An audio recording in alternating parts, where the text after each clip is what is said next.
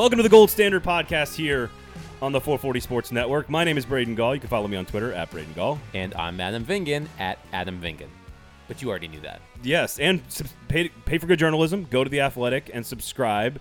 Uh, this will be a very spicy episode, the not safe for work episode of the Gold Standard Podcast. Of I course, like spicy. Yeah, I do too. And we are recording, of course, on Wednesday morning following the 6 1 debacle against Tampa Bay.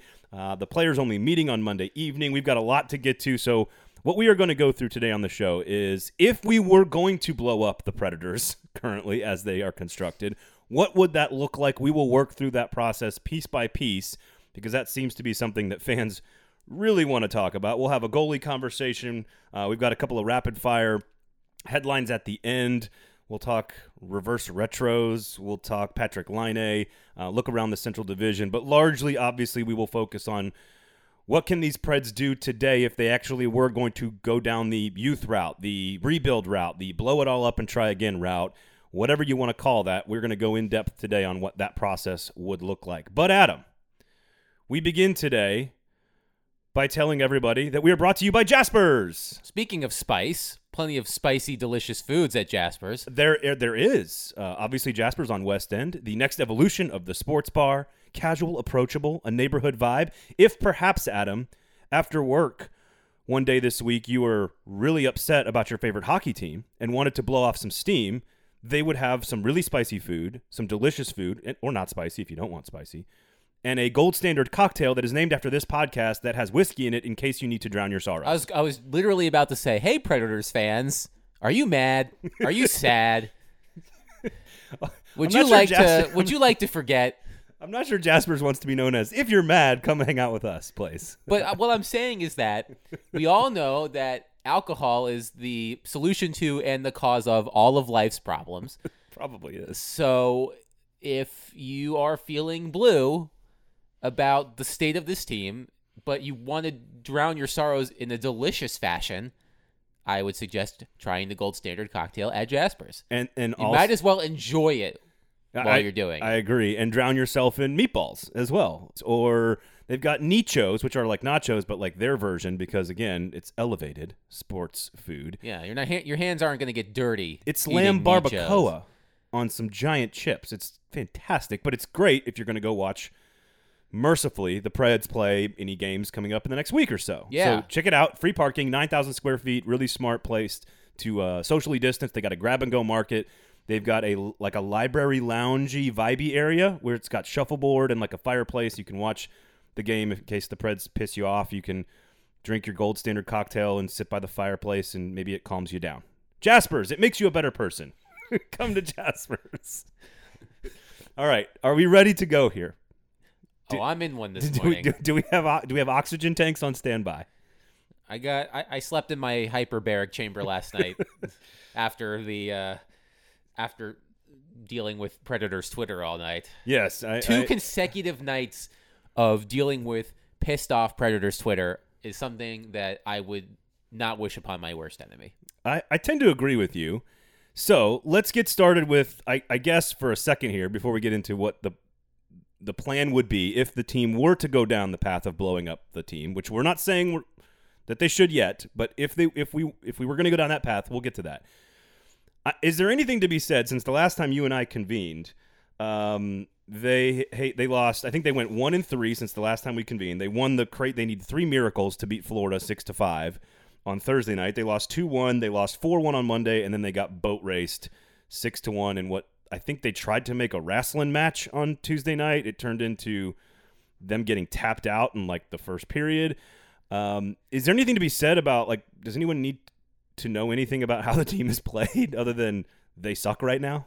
No, I mean they were two minutes from a six-game losing streak. If not for some heroics in the final minutes against Florida, they would have lost six consecutive regulation games. Um, so chew on that. Twenty-seven goals in those games they've given up. Yeah, that sounds about right. no, Um, it, it's right. No, uh, yes. it, it, it, you know, I didn't have the exact number in front of me, but it sounds right. Just the the sheer force of goals against. But Right. look, this is the same thing we talked about I don't know if this was last week or the week before. I think it was last. Week. It's all running together, Adam. Yeah, it's all running together. what were you expecting? Yeah. I know that you were probably expecting a little bit more. You were expecting them to be a little bit more competitive, and you were hoping for, you know, at least an entertaining season. Like I said, unless you're a masochist, which I am when it comes to dealing with all of you. Just kidding. Love you, mean it. Apparently, the goal. Love you mean it. That's good. Apparently, the Gold Standard podcast is very into masochism because I I live in the Twitter sewers as well, and it's not healthy. No, it's it's we need to we need to climb out of the sewers. we're like we're like Pennywise with the with the red balloon. Where Oh wow. So so in an effort to better ourselves by climbing out of the Twitter sewers, we're going to abduct and eat children. it, it might be more entertaining than watching this team on a day to day basis. You make a valid point, Adam. Do I do not condone eating children. Disclaimer. What about drinking their blood? no, I'm not Armie Hammer. There's a pop oh, culture. Oh, that's right. There's no, there's a I pop culture know. reference. I for get you. that. I get that one. I get that. Yes, I'm not a cannibal. I don't advise eating children. He's just into ribs, human ribs. It's not that big a deal, I is mean, it? who who doesn't love a nice set of ribs, whether it's Can- from a pig or a woman? Can I do a side? Can I do a sidebar? Sidebar? That's you do this to me all the time. The, the, that's my bit, but yes, I'll let you borrow it. Sidebar for everyone. I don't know who Armie Hammer is. It's He's an it's- actor. It's I know. I don't actually know. He's just a. It's like a cleaning solution, but I thought it was a baking soda. same thing. Here, here's the deal. you cannot, in one breath, complain about a guy who's into something weird, consensually with someone, if it's consensual, and and then also make Fifty Shades of Grey the best-selling book in like American history. And then make three movies out of it. You can't. You can't be both. You can't. You got to pick one. You can't rip on a guy for being into weird stuff and then going and buying the book that is into weird stuff. I don't, just an observation and sidebar. All right, we're we're done being masochists for the for the time being. don't eat children. N- We are anti-eating children Yes. on the show. If that's a stance you need to take, we are against eating children. All right, players only meeting. Before we discuss this, let's hear from Roman Josi about this. Um, well, with all due respect, Adam, I'm, I'm not going to discuss what what was said, um, but um, obviously we're we're we're not playing playing up to our potential right now. Um, it's pretty obvious, and uh, we need to we need to find a way to get out of this. It's a, it's such a short season. Um, so yeah, we talked amongst players, and we just we, we got to stick together and find a way find a way out of this. First of all, uh, we're going to use Roman Josi using your name on the show for the rest of the existence Is of that the a show. drop? Is that yes, our first that- drop? That'll be a drop on the show from now on.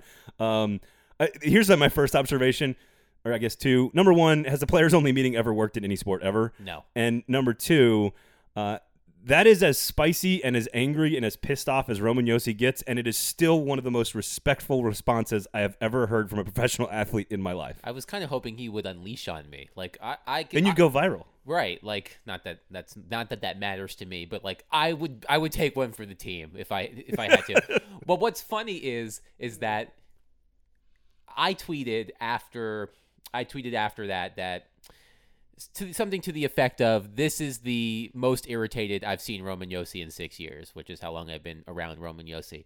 And of course, I got replies that, well, maybe that's the problem. It took him this long to get mad. Like, ugh, gross.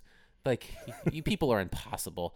Um, It, it's the internet, Adam. Yes, it is the internet. But yes, you're right. Even at perhaps his angriest, he's still quite polite.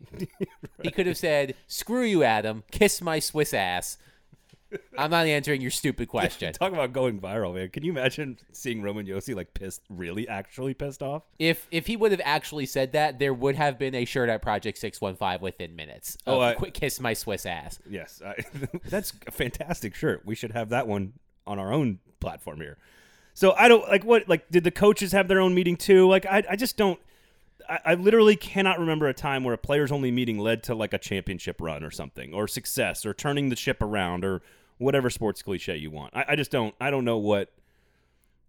Like, I, I- guess players need to, but can't players just sort of meet on their own all the time, like on the plane and have conversations in the hotel? Like, I guess. I you know, guess like, there's just some sort there's just something symbolic about we're going to sit in this room longer than we have to and we're going to air our grievances. I mean, the only difference for, you know for us as journalists is that instead of standing outside the dressing room awkwardly we're sitting on Zoom awkwardly. Right. Um, but you know, it is what it is. Look, and, and we're going to talk about this coming up. Uh, This is what I've been saying all along. This team is not very good. They weren't supposed to be good. Perhaps they're worse than even I thought they would be, and that's why you're mad, but they're not very good. Like the sometimes though, and we'll talk and this and this might lead into our discussion about like how we how they we think they fix it.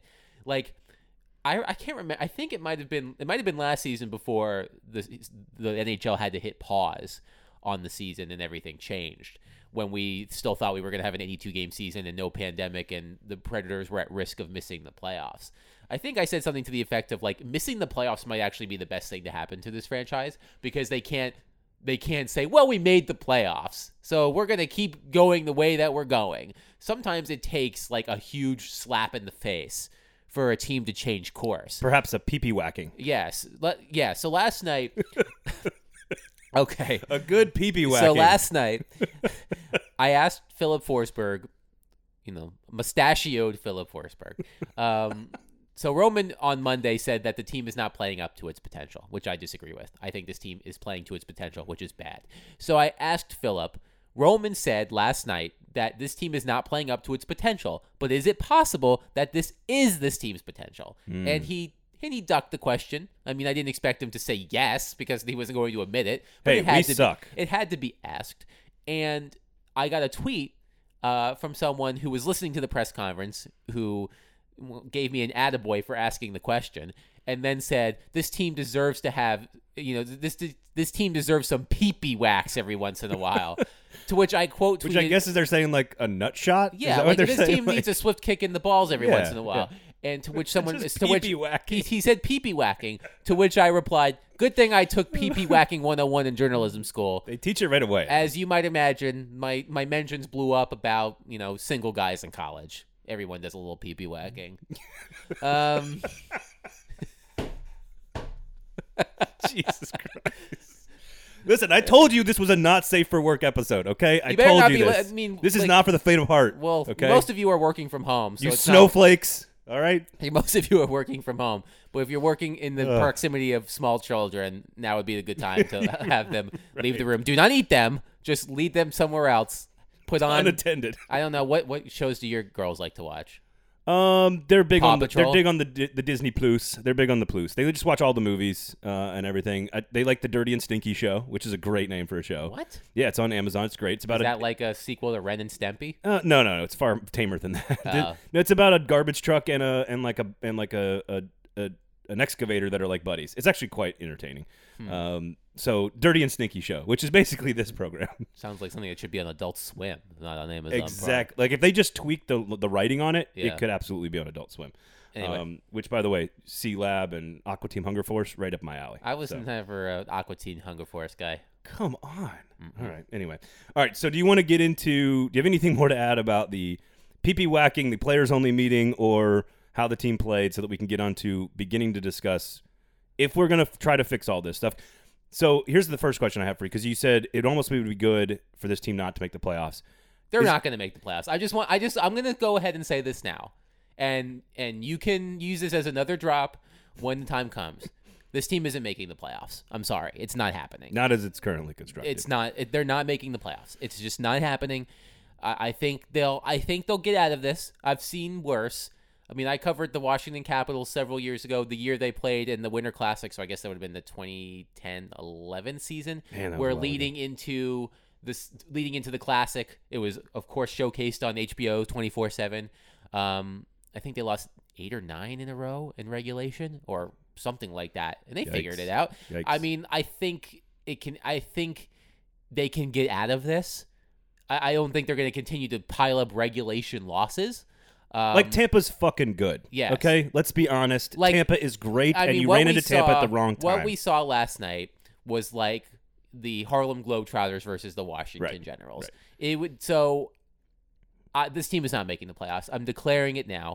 Um, so it's not happening. I I don't have a problem with that. Uh, that would be below our preseason prognostications and expectations. So we do have to admit that we thought, all right, four seed, maybe they're now like a five or a six seed, maybe even worse potentially with Chicago scoring goals. Here, here's my along those lines, though, is it weird to feel the same way about Ryan Johansen? That it's almost a good thing that he's out of the lineup so that you can see what the team looks like without him. It's never good to take a guy like that off the team. He is clearly extremely durable. He rarely misses time, which is a really commendable trait in, as as a player for Ryan Johansen. And, and we've given him a lot of hard hard grief here on the show. But is there almost some silver lining to him being out in the middle of this because you can say, look, here, here's what we look like if he's not available. Here's what we look like if we do begin the rebuild because he's probably one of the first pieces that we would talk about if you're going to go through the rebuild, correct? Yeah. Is there some? Do you see what I'm saying? Like you're you're saying that missing Be the playoffs be is a good careful thing. What you, it's a big sort of a be careful what you wish for situation. yeah. Um, I still think that the best the best path forward is to find a way, and we'll talk about this to to get rid of one of your eight million dollar anchors in the middle of your lineup. Um, but do you really want Luke Kunin as your number two center, which he was last night for some reason, or Colton Sissons as your number two center? No. At least Ryan Johansen is better than those guys. Right. Anyway, let's go. All right. If we are going to blow up the Nashville Predators, this is where we're going to start this conversation. Figuratively, we're Fig- not literally blowing them up. We are not eating children, and we are not going to. It's too soon to make a bomb joke. Yes, it is. I'm sorry. That was Um, important. All right. So ha- we're going to start with the top, and we're going to work our way down. We're going to explain who the kids are when we talk about the youth movement. We're going to talk about which players we are going to keep. We are going to talk about when and how to evaluate John Hynes, when and how to evaluate and, and use the expansion draft, which you can we all, if you've listened to this show, you know where we're going to go with that. Um, and then, of course, we've got to begin with David Poile. So, Adam, we'll start at the top in the front office. This is the gold standard rebuild, and we are in charge. We, we are the ownership group now of the Nashville Predators. Let's start with David Poile. And I, I think we all agree that most of the blame for where this roster currently is since the Stanley Cup run probably hangs around David Poile's neck to some degree, if not all of it. Um, we'll get to how much blame you want to place where. The question I have is we started the season with saying there's a two year window for David Poile to prove that this is a fix, that he's fixed the problem. Four consecutive years of bad hockey, and if they miss the playoffs, it'll be five. Have you changed your opinion on what should happen with the timetable on David Poile? Is this something that needs to happen before the end of the season, in the middle of the season, or is this something that needs to happen at the end of the season? yes, I have changed my opinion, and it needs to happen in the off season. Um, I just, I, you know, I have been wrong before, uh, but I just can't envision a scenario where David is not in charge of this team through the rest of the season. Um, that you know, when when you have been a general manager for as long as he has for this specific franchise, I don't think you shoo him out the door in the middle of a season. I think you I think you give him more of a How, how about this? you You, have to. You have to. You, I agree with you. The question I have is: Does David Poile give you the best chance to make all the moves we're about to talk about, or does someone else give you a better chance to do that? That's my question because David Poile has all the relationships around the league, right? well, they're I'm assuming Brian Poile does too, who seems like he'd be the most logical yes, short-term and- interim, at least for the, the yes, season. but I believe the fan base would revolt if it just went from David to Brian. Tend to agree. Um, but does that question make sense? Yes, and and I can I can see both sides of it in the sense that if you are unsure if David Poile should be the general manager of this team, why would you allow him to continue to be the GM through the season and make the moves? I can see that, but I just don't it's hard for me to envision a scenario in which he doesn't get the rest of the season. Like off season, I think it should absolutely be on the table. They that they should make a change in that position. But and and this is this is a this this was a this was a comment that was left to me by a reader on the Athletic, Frank A. To be specific, so Frank A. If you're listening, Shout out. good stuff. He wondered aloud if if the Predators had a more front-facing owner or even a singular owner versus a conglomerate of ownership because it's a it's a group, it's an ownership group versus one guy or two guys who own the team. Um, now, of course, Or an Amy Adams Strunk. yes, Is what you're saying. there's not there's not a in hockey terms there's not a Ted Leonsis in Washington or a Tom Dundon in Carolina or you know God forbid a Eugene Melnyk in Ottawa, but Frank wondered aloud. name. Yes, if Frank wondered aloud if the Predators had an owner like that, would they be more inclined to make a move on David, or would he, David even be in the job anymore? And that's not a question I can definitively answer, but it was interesting to me. Just the thought of it was interesting. Yeah. So, You want to Like-? You, you want to know what I would do if I was if? I was that singular owner you're talking about? I would have a one-on-one meeting with David Poile and nobody else, Mm-hmm. and I would say, "Look, you're gonna we're gonna we're gonna give you a soft, you know, Tempur-Pedic mattress to land on at the end of the year, but you're no longer going to be the general manager of this team at the end of the season. We're not going to tell anybody that. It's between you and me. But from now on, I want you to collect assets. Do everything in your power to collect assets. We're not we're going to we're not going to put out any statements. We're not going to announce anything. This is all between you and I. Go out and collect assets, begin the rebuild process, and you are going to gracefully fade away in the at the end of the offseason. We'll have a big celebration for you at the start of next year, and we are going to begin our general manager search today, quietly on the down low. That is what I would do if I was the the person you're talking about. yeah. Does that I- make sense? Yes, it does.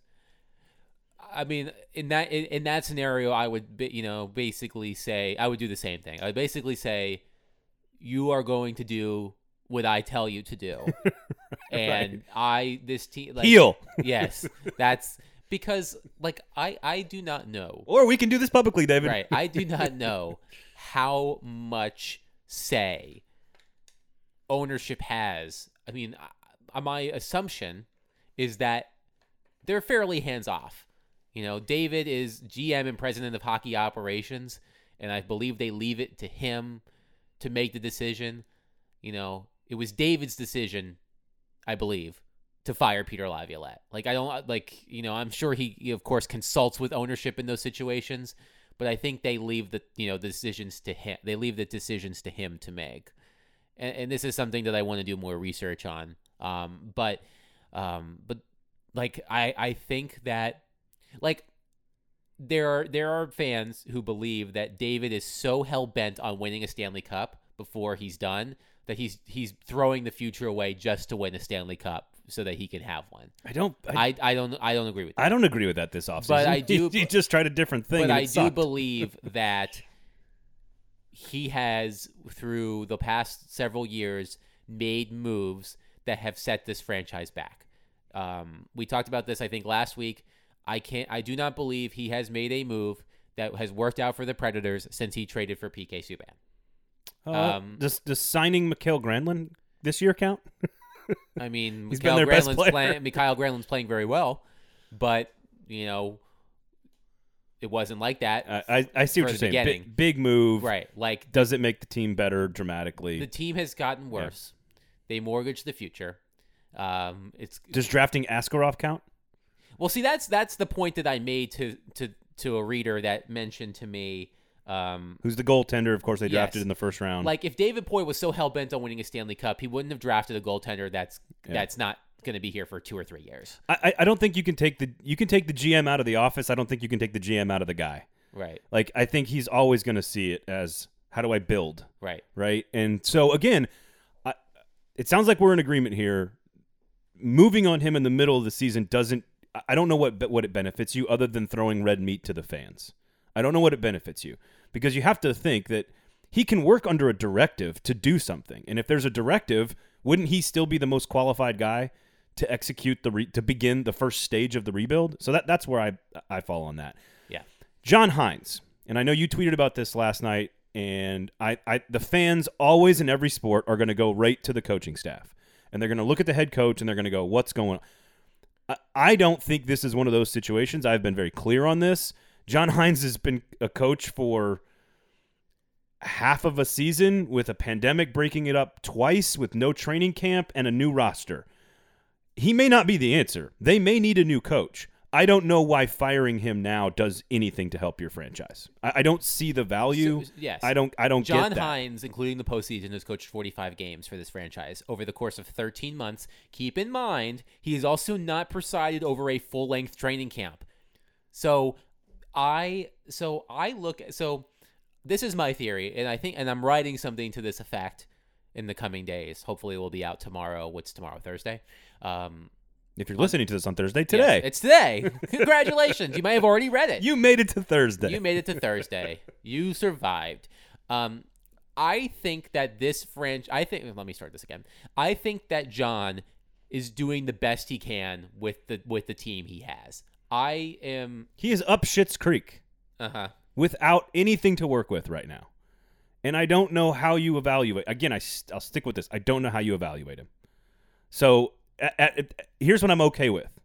If we're going to stick with our ownership and we're in charge, Adam, you've given David Poile the directive to make moves, to gain assets, to, to move pieces. We'll get to those pieces in a second. To me, it makes the most sense to have hired the new general manager before making the coaching change. If you're going to move on Poile in the offseason, to me, it makes sense to have that person in place to then conduct the next coaching search. It's yeah, like it's always interesting. You see it in sports in different ways. You see sometimes a new GM comes in and then they hire their coach, or sometimes the coach is still there and the new GM comes in and there's an evaluation. Um, I don't put this at the feet of John Hynes. Now, look, we watched the game last night. It was quite the interesting forward lineup. I, um, you know, he was asked about Eeli Tolvanen specifically and why that, he wasn't in we'll the get to lineup. that one. That one made no sense. to But me. here's the thing, and- and maybe I'm I'm spoiling this ahead of time. Um, spoil away. um, but anyway, the point being is that um, Eeli Tolvanen wasn't going to make a huge difference in that game last night. Now I get he has more offensive uh, potential than Sean Malone, but it wasn't uh, it wasn't um, It, it was not the forward, the, the second line forwards problem last night. The fact that there were wide open backside empty nets with tic tac toe passing without any pressure was the issue. The defense is the issue. I, you know, we, we'll talk about Saros versus Rinne here in a minute, but like Fabbro with another what the fuck moment last night. He's like, having a what rough are one. you doing, dude? he's having a rough one.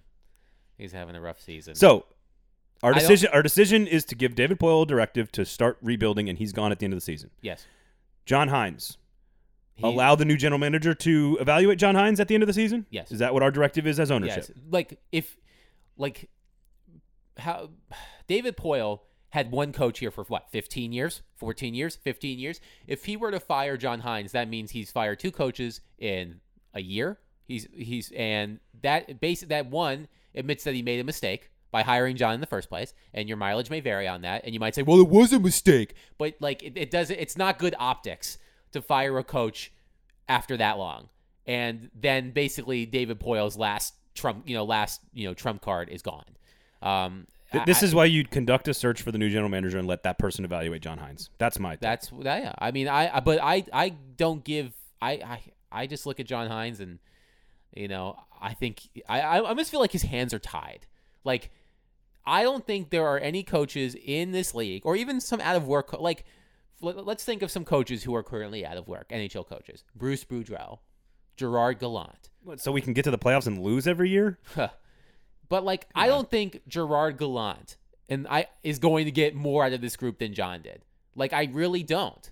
I I think that um This is not a good collection of players. no, it's That's it's, the point. right. It doesn't matter who's like if the t- if the team isn't good, it doesn't matter who the coach is. It really doesn't. I- like I I, don't I do not believe that John Hynes is holding this group back. like I don't think like this that John Hynes is stifling this group's creativity or stifling their talent. Their their their uh, flawed roster and John is trying to make the best out of a bad situation. I mean, you know, now I'll be called a co- you know a a a, a, a Hynes apologist. apologist. um, but that's just Well, my no, honest opinion. There's just reality. Like there's just reality. Like these guys are not. How many? There are a bunch of thirty goal scorers everywhere that John Hynes is. Is, is, is holding back because he's not allowing them to play? Like, what are we talking about here? I, I don't know. That to me, John Hynes' first point of evaluation is going to be at the end of the season. Again, he may not be the answer. He's not. He might not be the head coach for this team. He may not be the guy to, to move them forward. I, I don't know, but how about we let the professionals decide that? You know, like the general manager, and maybe that's the new general manager. The gold standard is brought to you by Jaspers on West End, a fantastic culinary experience, Adam, if you will. If you like going to watch a game and you need a good place to hang, go to Jaspers on West End. They got free parking, 9,000 square feet, an elevated sports bar menu, the next evolution of the sports bar. We've got our own cocktail. The gold standard is a whiskey drink there. It's very refreshing, very light in case you're watching a bad Preds team. It, it's a nice cocktail. And, you know, I know that other people are very jealous, Adam, that we have a, a cocktail. Yeah, I, I I'm aware that I was told I was on some unclassy shit last week, quote unquote. Like, don't hate the player, hate the game. I, you know, we're very marketable. That isn't to say that the fringe element isn't. It is quite marketable. Um, I think the- this is more unclassy stuff here from you. I feel like Taking shots at Aaron. I feel like it's good to host of have the like Fringe Element inter, podcast. like an intra podcast network feud. I think beef is good. Like I think, and and Great burger, by the way, from Jaspers. Good And I- beef. And I like Aaron. I think she does a great job. I think she's on top of her stuff. I think your podcast with her is great, even as even as someone who does not uh, classify himself as a college football fan. Um, I do find it very interesting. Uh, you use some weird words in there like flesh bomb, whatever I, I, Flesh what- bomb. whatever that means. That sounds gross. Um, sounds like I, something I learned. It's like a in- human missile. Sounds like I learned something in PP Whacking 101. Um, and so, Jaspers! Jaspers! um, but, no- Jaspers, but everybody. anyway, no, it's not just the gold standard. You know, I my wife, Bridget, uh, does not eat meat. Um, and there are plenty of delicious um, vegan or vegetarian friendly options at Jaspers. I think of the the caulifloppers they're called. Very good. You know, the tempura cauliflower, which is something I like to make at home. We like to make that at home. Um, we are not excellent chefs, though. Um, Yeah. not to the to the level of, of a professional chefs, that is.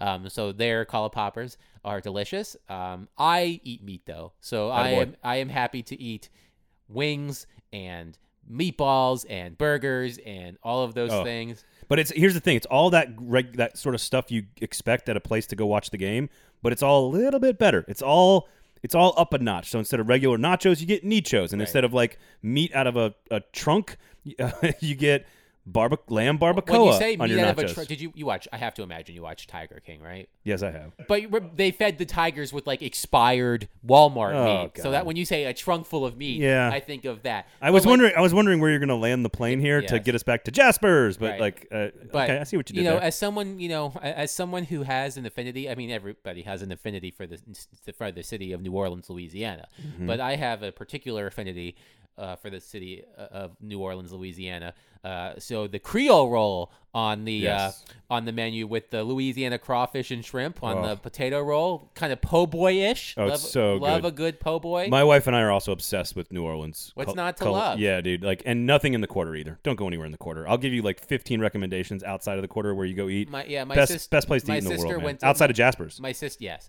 my sister went to Tulane. Quite familiar with the city, as most of you might know. Big Saints fan. My dad and I make the customary walk up and down Bourbon Street. Um, I remember a couple of years ago, um, we were walking down the street, um, and uh, Jaspers. Jaspers. We're getting back to Jaspers, but I just want to tell this story quickly. right, quickly. So we were we were walking down the street, and uh, we were by the uh, the Hustler Club, the barely Larry Flynn Hustler Club, barely legal, and there was Jaspers. Jaspers, and then there was a, a woman who was trying to, uh, you know, Oh my usher, you know, usher men into the club. That's a job. You know, they had a they had a woman, scantily clad ho- a woman. hostess. I'm getting there. Okay. Um, they had a scantily clad woman who was trying to usher us into the club. We we said thanks but no thanks, and I swear to God, as I walked away, she took a big grab of my ass. Nice. Come to Jasper's, Come to where you can get the Creole roll without getting your ass grabbed. Nice. Yes, we are anti ass grabbing in public without consent. Yes. Come to Jasper. I t- at the- They're gonna we were hate us. getting we we're getting every story has a point to it. Yes. Basically, I'm saying I can enjoy a New Orleans style meal without having my tushy squeezed by a stranger, and that's not a bad thing because that doesn't fly at Jasper's. Jasper's doesn't allow strange tushy squeezing. That's the new tushy squeeze is the new cocktail at Jasper's. The gold standard, brought to you by Jasper's.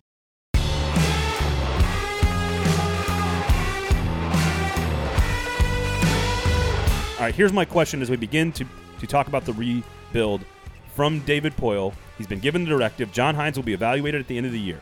That's our plan so far as ownership. Our directive to David Poile is to collect as many assets as possible. Who are you keeping? Who are the untouchables on the roster that you are keeping to then use as the core centerpieces of the rebuild?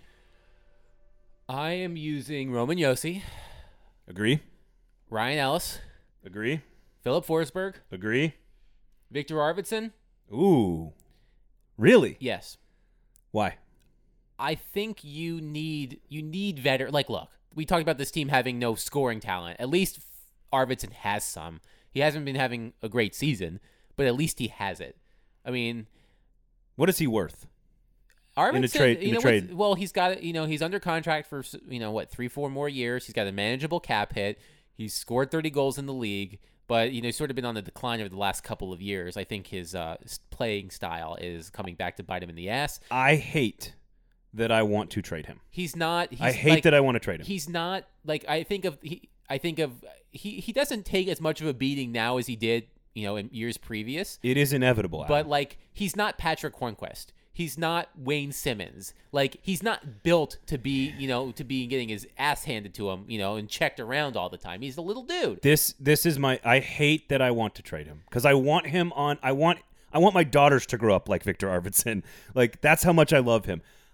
I, I don't see him his body is only going to go one direction in this league. And right now you might be able to get more for him than you're ever going to get for him in the in the future. And uh, don't get me wrong, you might need some scoring if you want to rebuild. I get it. But if we're blowing this thing up, how many assets are going to give you something better than Viktor Arvidsson in return? Here this is my plan. Here's my here's my PowerPoint presentation. Do, do can I put gold? Do I put goaltenders on the list of like not trading? Like you can't get rid of Saros because like he's your only option right now, right? Yeah. And, and Rinne might be gone, so Right. like so here's here's my here's my here's my plan. One, I trade every veteran on an expiring contract. I trade Mikael Granlund. I trade Erik Haula. I trade Brad Richardson. Those are the types of veterans agree, that agree. teams in contention love at the deadline. Yep. Like Brad Richardson, you know, 35 years old, won a Stanley Cup, wins defensive zone faceoffs. Like they're hockey men love players like Brad Richardson. So you can get like a fifth round pick for him. It's not nothing. Sure. So you trade you trade Granlund, which they didn't do last year. You trade Haula and you trade Richardson. That's step, and Granlund's value has gone up. yes, it has. because his contract is cheaper and he's producing more. Yes, so that's step number one. Here's the difficult. Here, here's might be here might be the most difficult one. I sell Mattias Ekholm to the highest bidder, and agreed. like I think of a team like the Toronto Maple Leafs that have been thirsting for defense. They have a they have a superstar forward core. Your Auston Matthews and your Mitch Marners and your John Tavares's and your William Nylanders. Their defenses have been eh. You know, they've got Morgan Rielly, they've got Jake Muzzin, they've got TJ Brodie, but they could they would love Mattias Ekholm. And they're really good this year. Like that's a win now move. Yep. You you can get a I bet you could get a first round pick and more for Mattias Ekholm. It also I agree. simplifies it also simplifies the um it also simplifies the uh, expansion draft question by by trading Mattias Ekholm. So I do that. Arvidsson's the same way though. it does. Arvidsson, But it's but like I don't if- think you're going to get as much for Arvidsson as you would for Ekholm. But if you trade Ekholm, you can do the seven, three, and one. You can protect seven forwards. Dante Fabbro is worth protecting. He's. I mean, they got to have a young defenseman somewhere. I'm only kidding. so, I'm only so kidding. that's what I do. So th- that's All my right, fir- so- that's my that's my that's my deadline plan. Uh, that- what about that's- Nick Cousins? What about Colton you Sissons, need Calle players, Jarnkrok? but you do need players to expose in the expansion draft. Like that's why you need like a Nick Cousins and you need a Calle Jarnkrok. That's Or- where we are, huh? Yeah, you like. But We're going to keep Nick Cousins so that he can be exposed in you the need, expansion but you draft. need you need to do that. No, I know. I, I know. You're right. So, what about Duchene? Is Duchene on your build around list? This- but- Because we'll get to Johansen in a second. But is Duchene on your build around list because he's under contract and he's going to be hard to move? And you could you get something for him? I, I don't. I don't. Duchene's the tricky one that I could see both sides of it. I can see trading him. I'll- you also need a center on the team to build around at some point because we're get again. We'll get to Johansen. I'll in a answer your question. I'll answer both questions with the same answer. So I talked about trading Haula, Granlund, Richardson, and Ekholm. Let's say out of that you get five draft picks. Let's just say you get maybe like a second. Well, let's like get a second and a third for Granlund, and you get a fifth for Haula, and you get a sixth for Richardson, and you get a first and a something else for Ekholm. So you take that second, you take that third, you take that sixth, and you go to Seattle, and you say to Kraken GM Ron Francis, if you're David Poile or whomever, who's ever in charge at the time, here are these assets. Please take one of Ryan Johansen and Matt Duchene. Your choice. Take one of them. Which one would you want to get rid of the first? Uh, I would get rid of. Ooh, that's a good question. If he comes back to you and says, "Which one do you want to give me?" Quite frankly, I would get rid of Johansen. I, I hate that I agree with that because I think he's better at his best Then than Duchene, but Duchene's more consistent right now. I would I would say here's a second, here's a third, here's a sixth. Please take so- Ryan Johansen. So let's back up. You don't think that Ryan Johansen or Matt Duchene are worth anything at the trade deadline this year? Good luck trading an eight million dollar know, I know. eight billion dollar player with five years left on his deal who can't score. I know, I know. So just zero worth, zero value. I I, I think Good they have job, David value Poile. in the trade deadline. Good job on those contracts there, buddy. Um, all right. So then we've gotten rid of Ron Johansen at the deadline. We've traded, or excuse me, at, at the expansion draft. We've gotten rid of Haula, Richardson, and Granlund, opening up like four spots. That means Duchene is on the roster and part of the building pieces that we're talking about. So you've got Josi, Forsberg, Duchene, Ellis, Saros, Arvidsson, Fabbro, all still as the core on the team. So And then with whichever center I traded, whichever center I didn't trade, becomes the first line center. yep. Philip Tomasino, second line center. Okay, that's this is the question I want to I, I have now as we evolve into the next phase of this conversation. Blow it all up and let the kids play. Wh- what is the list of kids? Because on Tuesday night, Yakov Trenin, Michael McCarron, and Mathieu Olivier. Well, I don't really consider McCarron a kid. He's like 26. that's true. They but they weren't the fourth line; they were the third line. Yes. So if you want to call the kids the ones who are inexperienced, who haven't played a lot, that are sort of working their way, let's find out who they are. Let's find out what they can do. Let's learn about their skills. yes. Obviously, the big two are Eeli Tolvanen and Philip Tomasino. I understand those two. And then after that, but everybody else is already still a kid potentially. So who are the rest of these kids? Alex Carrier, Alex Carrier, Jeremy Re- Davies. Jeremy Davies, Rem Pitlick. okay, I like that. Um, You know, depending on Is Rocco Grimaldi an automatic second line winger now? Like, what are we what are we talking about? Rock, Ro- Rocco Grimaldi is to John Hynes um, as Kyle Turris was to Peter Laviolette. Um, I feel so bad for there's little your Rocco. SA, there's your SAT analogy. Um, so yes, Tolvanen, um, Tomasino, Pitlick, Carrier, Davies. Um, depending on what you think of his future, Egor Afanasyev, um, Trennan. Trenin. Um, those are the kids. Like, we don't need to learn about Calle Jarnkrok or Colton Sissons. yeah, Like, we I'm, know who I'm they are. tired of. I, I mean, know. I know you are. Calle Jarnkrok to me, like uh, Don't you feel like he's though? If you're a team like Vegas or one of these teams, like, don't you feel like he could you could get something back for Jarnkrok because he kind of can do a little bit of everything and he sits on your bench and can kind of fill in where needed. What, what, let me talk about the contract. We talk about all the bad contracts. You know, we talk about Johansen. We talk about Duchene. Let's for a minute talk about Colton Sissons' contract. I mean, like here, here's something I remember. So they, he signed to he signed, I think, a six year deal with like a two eight five million dollar cap hit. So I remember when he signed that contract a couple summers ago. I did the research on Cap Friendly. And I wanted to know, okay, how many players are signed to contracts of at least six years in length with a cap hit under $3 million? There are two players in the NHL, Mm. Calle Jarnkrok and Colton Sissons. I, I don't, I mean, I, I like Colton. Like, as a human being, I love Colton Sissons. I like the I like his I like the way he plays the game. He's a great dude. Yeah. He's a solid player. You know, he is what he is, but, you know, you can, he, he works his bag off. you have to have Colton Sissons to win playoff games. But like, did you really need to give him six years? yeah, probably not. Like that's what that's what I'm saying. But like, Still, still a value. Calle Jarnkrok to me is the definition of uh, of dead weight. Like, what does he do? like, like I, I'm not. I am not going back into time and doing the expansion draft thing No, again. no, no. I am going to have to go to therapy for that, just based on what Predators Twitter is talking about. Um, well, we all need to go to therapy anyway. we so. yeah. I mean, I highly recommend it. Um, we are pro therapy, anti eating children. Yes, and whatever anti thing we were talking about before. Um, we're a lot of anti bad things Yeah, on yeah. this show, Which is fine. Um, You like he, like things. what does he do? Like All right, all he, right. like he doesn't do anything particularly well. Like he's he's average at everything. Like it like So- what- I don't know. I just like I'm over. I'm gonna him. end your I'm gonna end your rant here because you do this every week on the show. You go you go off on like a three minute tangent But on why you why don't care about listen? That's true. That's fair. To hear me So bitch here- about here- Calle Jarnkrok. I want to define for people what the blow up then looks like on the back end. So we are talking about in our scenario here, you've got Forsberg, Duchene, Arvidsson on the top line. And I would include Luke Kunin into let them let, let's see what the kids can do. Because I think he already is an established NHL player, but he is fairly young. So you're probably talking about what? Tomasino, Kunin, and Tolvanen on the second line? oh man. That's that's listen. If we're blowing this up and it's a rebuild, and, you know what? You we're gonna suck, and we're gonna take losses, isn't that the about line? you kind of forget about Luke Kunin in this. He is also a part of the youth movement. He's That's what I'm saying. He's 23 years old. So isn't so that the he's second also line? part of it too.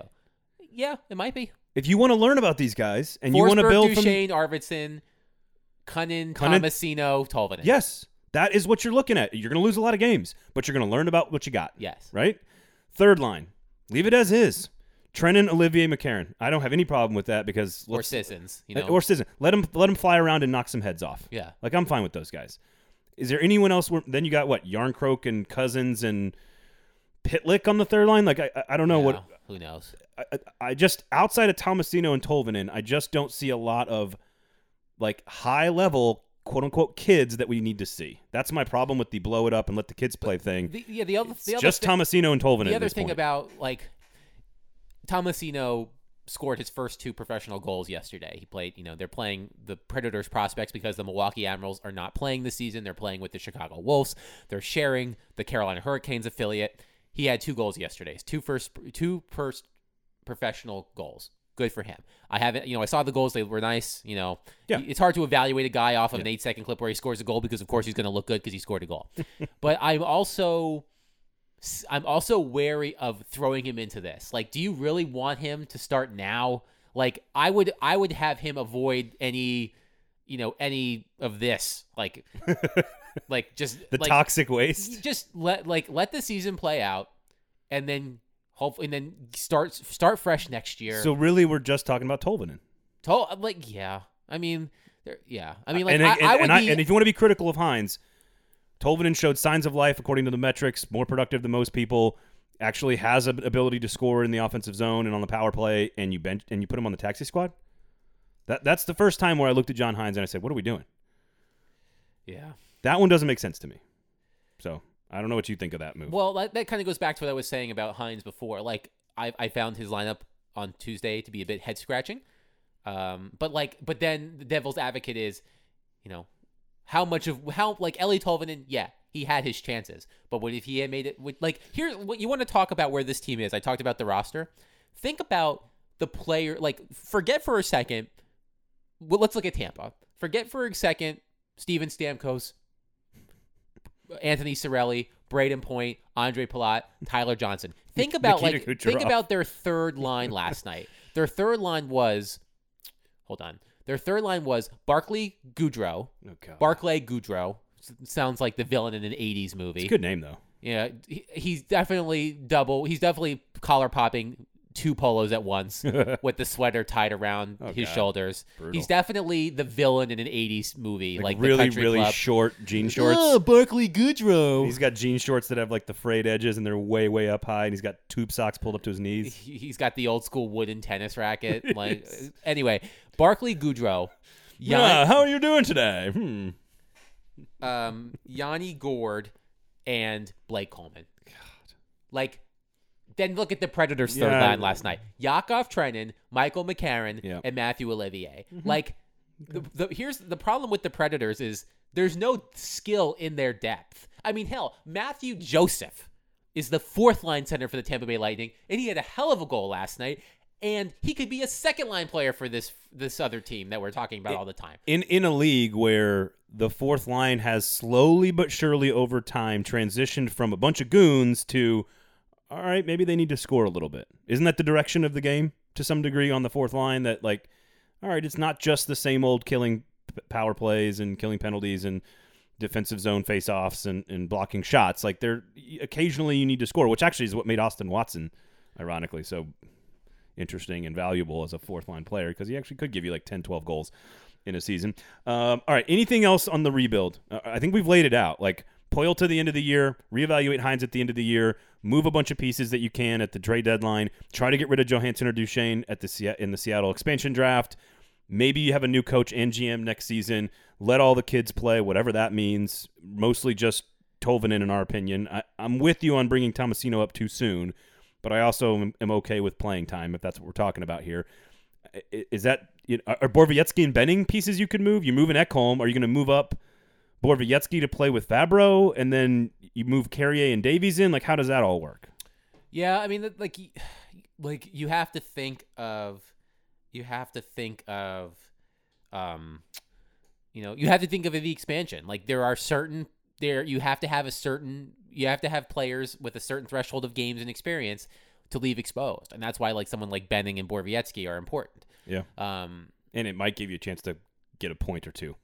every once in a while. Every once in a while. Yeah. Uh, all right, so let's talk goaltending then, because you had a couple of uh, discussions on the, on the Twitter sphere on Tuesday evening about this. I, I do think there are two major lines of thought on this, which is Juuse Saros is clearly going to be the starting goaltender probably for the next season or two until Askarov is ready to come up and, and, and make his NHL debut and be the goalie of the future. Unless you think Connor Ingram, who's obviously dealing with his own stuff right now, can can slide in sooner rather than later. Pekka feels like he's maybe the better goalie right now, today, this very second. You feel you feel you feel very strongly that Juuse Saros should be given the, the, the reins and and told to, to to get it done. Yeah. So my tweet last night was basically that the Predators need to ride or die with Juuse Saros this season, and this is my rationale. I mean, Juuse's been in the league now for the past few years. He's had plenty of time to start. Um, his second half last season, after John became coach, you know, he was on the level of Connor Hellebuyck, who won the Vezina, and Andrei Vasilevskiy, who won the Stanley Cup. Like statistically, he they were his peers. Um, and now you could say that was a you know a good two month stretch, but Juuse clearly has it in him to be a top goaltender from time to time. Is he an elite goaltender? No, he's not. You know, is he a good you know, good to possibly above average goaltender? Yes. Even even if you have enough of a sample size for Juuse, I would much rather know for certain what I have in a 25 year old than a 38 year old known commodity who might retire at the end of the season. Like if especially if you if especially if you are uncertain about what this team you know this team's playoff chances. Like I just I do not think I mean if you're trying to win games, I don't have the statistics in front of me. Eye test wise, Pekka has been better than Juuse this year. I think. I, I think. I, the, I, I think the difference statistically would be negligible. Um, but so, so here's my question: Why does it matter if you're going to rebuild and trade all these pieces and you're blowing up because the thing? To, isn't Saros just a holding spot until Askarov comes around yes, in two years? but anyway? like you need to know for a team that's not going to make the playoffs. Um, right. I mean, like, who? I guess my question. I agree with you. My question is: Is what difference does it make? Yeah, I mean, um, you know what I mean? Like, yeah, I mean, I understand what you're saying, but like, you know, would you be comfortable having Juuse Saros, you know, and Connor Ingram as your tandem next year, or do you need to go out and sign like a James Reimer type? If you're built, if you're rebuilding and you're letting kids play, and and again, I don't know what next year looks like. If if you've got a new GM and a new coach, and they're all going to try to rebuild the team and try to compete, then maybe yes, you need to go sign somebody.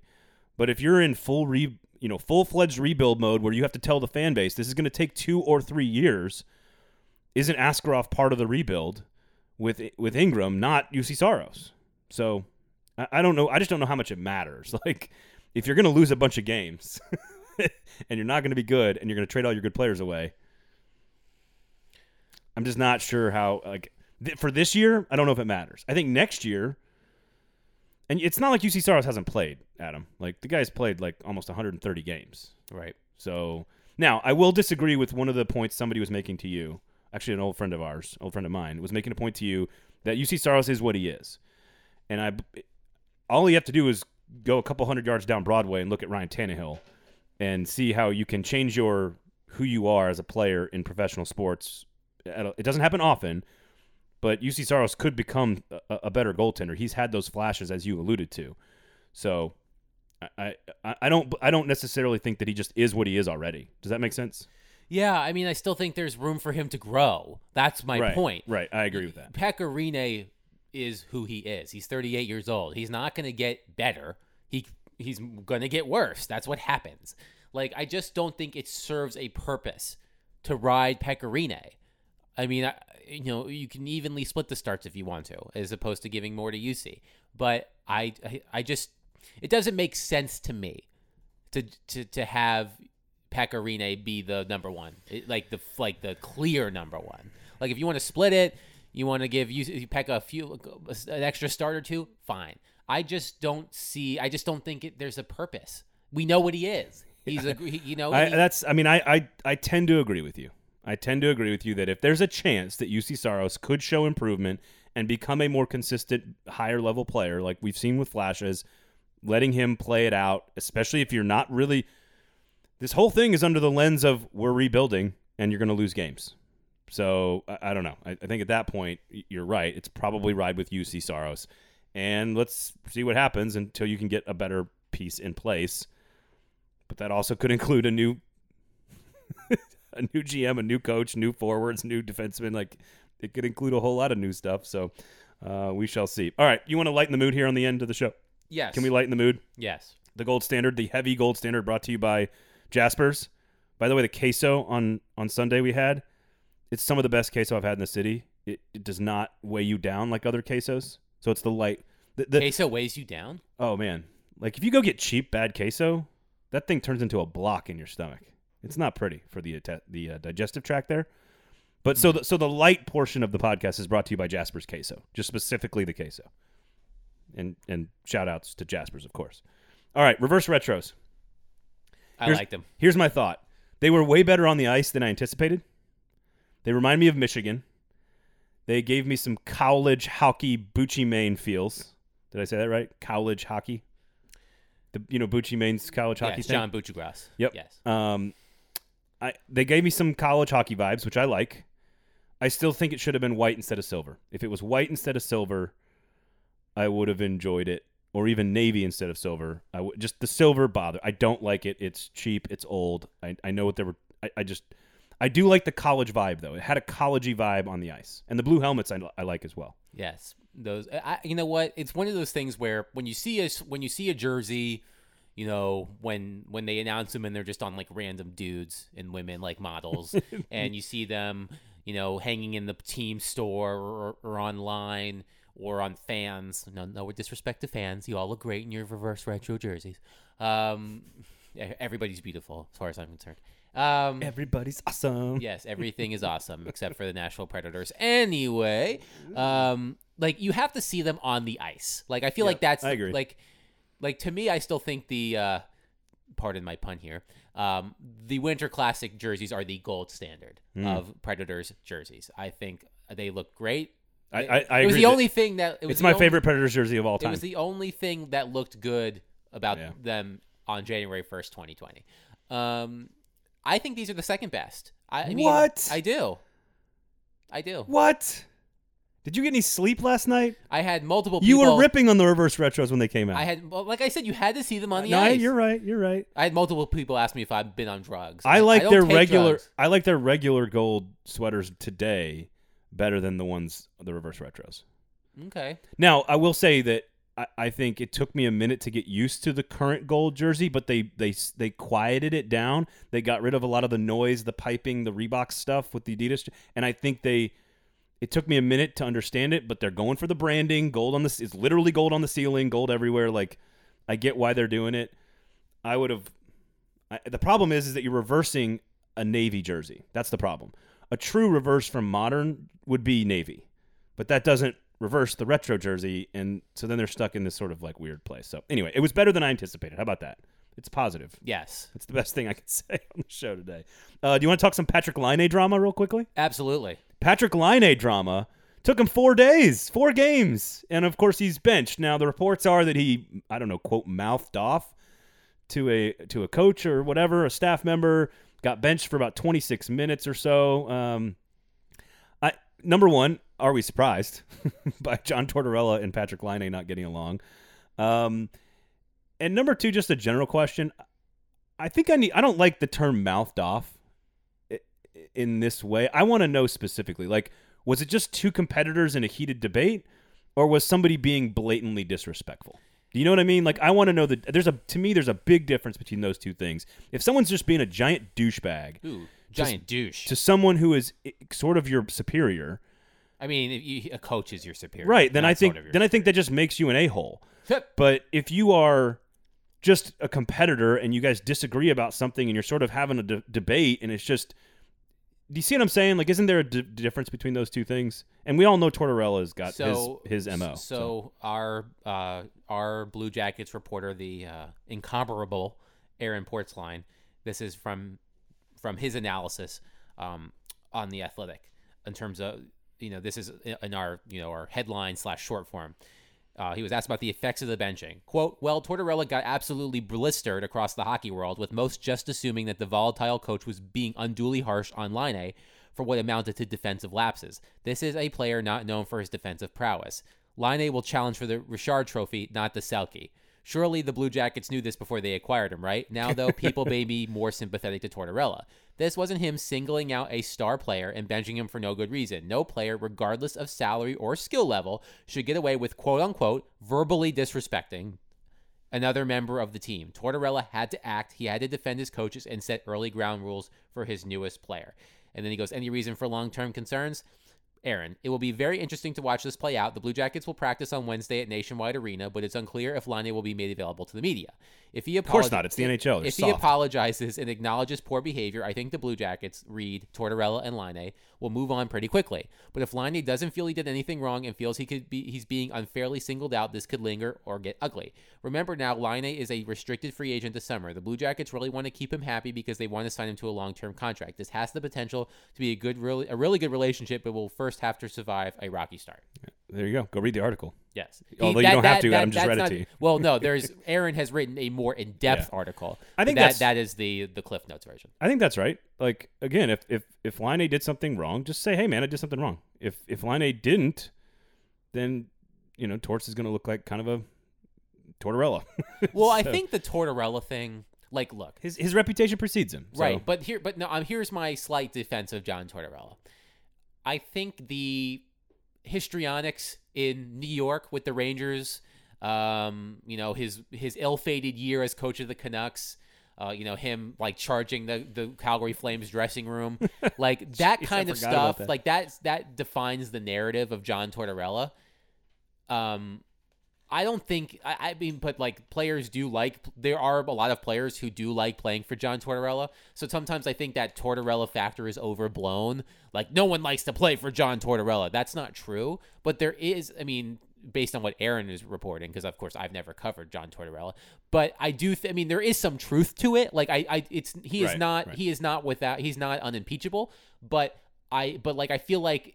The, the you know it's blown perhaps a bit out of proportion. Well, listen, he's a hard coach to play for sometimes, and if you're again, there's lots of different things here at play with Laine. A. Like if you're if you're gonna get benched for some defensive issues, like I almost it's it's strange. Like I sort of understand that too, but like you said, you know who who you have to know who you're acquiring when you're going and trading for a guy that doesn't particularly play all that great hockey in the defensive end of the ho- of the rink. We'll keep an eye on it. Either way, it's good for the Preds that there's drama somewhere else. We'll we'll see.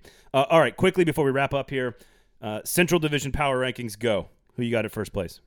I need to pull up this. this, this No, no, this this is not about the standings. This is about who's Tampa. the best who's the best team in the Central today. Tampa, duh. I agree. Who's the this is the tough one. Who is the second best team in the division today? Don't overreact to to to Florida winning a bunch of games against the Predators. Chicago. And Chi- what? They're on a roll, baby. I think they've. I you think, they are the second best team in the Central? I think they have points in ten of their last eleven games. Power rankings. Patrick Kane is power rankings insane are now. about what like snap current decisions.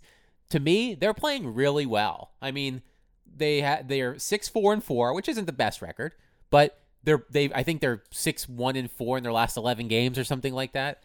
So or something ridiculous to that effect. So in terms of who's playing well right now, I I give the edge to Chicago. I, I, I guess we just evaluate. I guess we just use power rankings in a different way because I, I look at power rankings as sort of like who's the best team in 2021, and we I take the, the information that we've learned over the course of the couple of weeks and I make very small tweaks because I'm not I'm not prisoner to the to the surge or whatever of, of the moment. I- I- I have Car- I think Carolina's the second best team in the division. I mean, I they, most likely, but I I I for I'm just giving like Okay, right. Chicago's got my attention right Okay. now. That's It took me this long, but I will put Florida at number three. okay. I would have I would have Carolina at three, Okay. Florida at four. I would have Dallas at four because again, I'm not overreacting to a short burst of solid hockey by Chicago. That's what I'm saying here.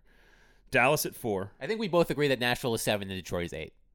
that that is true. Okay, so I have I've got Detroit eight and Nashville seven, I have Tampa. and they get to play for the right to be last next week. Oh god, coming up this week. I- if if if they do not win those games against Detroit next week when we're on this show, like Yeah, it's bad. it's gonna be bad. Um, I would have Tampa one, Chicago two, Carolina three, Florida four, Dallas five, Columbus six, Nashville seven, Detroit eight.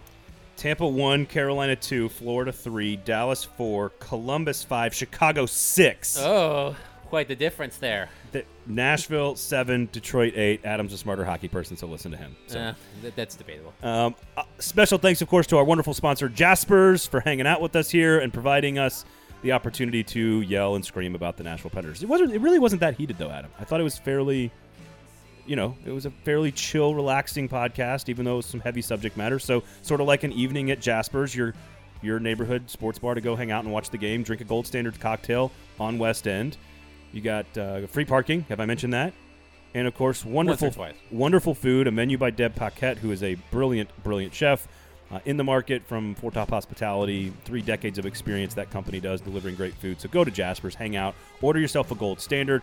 Go to the Athletic, pay for good journalism, subscribe there as well. You can follow me on Twitter at Braden Gall. Adam, where can people follow you? On Twitter at Adam Vingan. There you have it, everybody. Thank you for listening. We'll be back next week.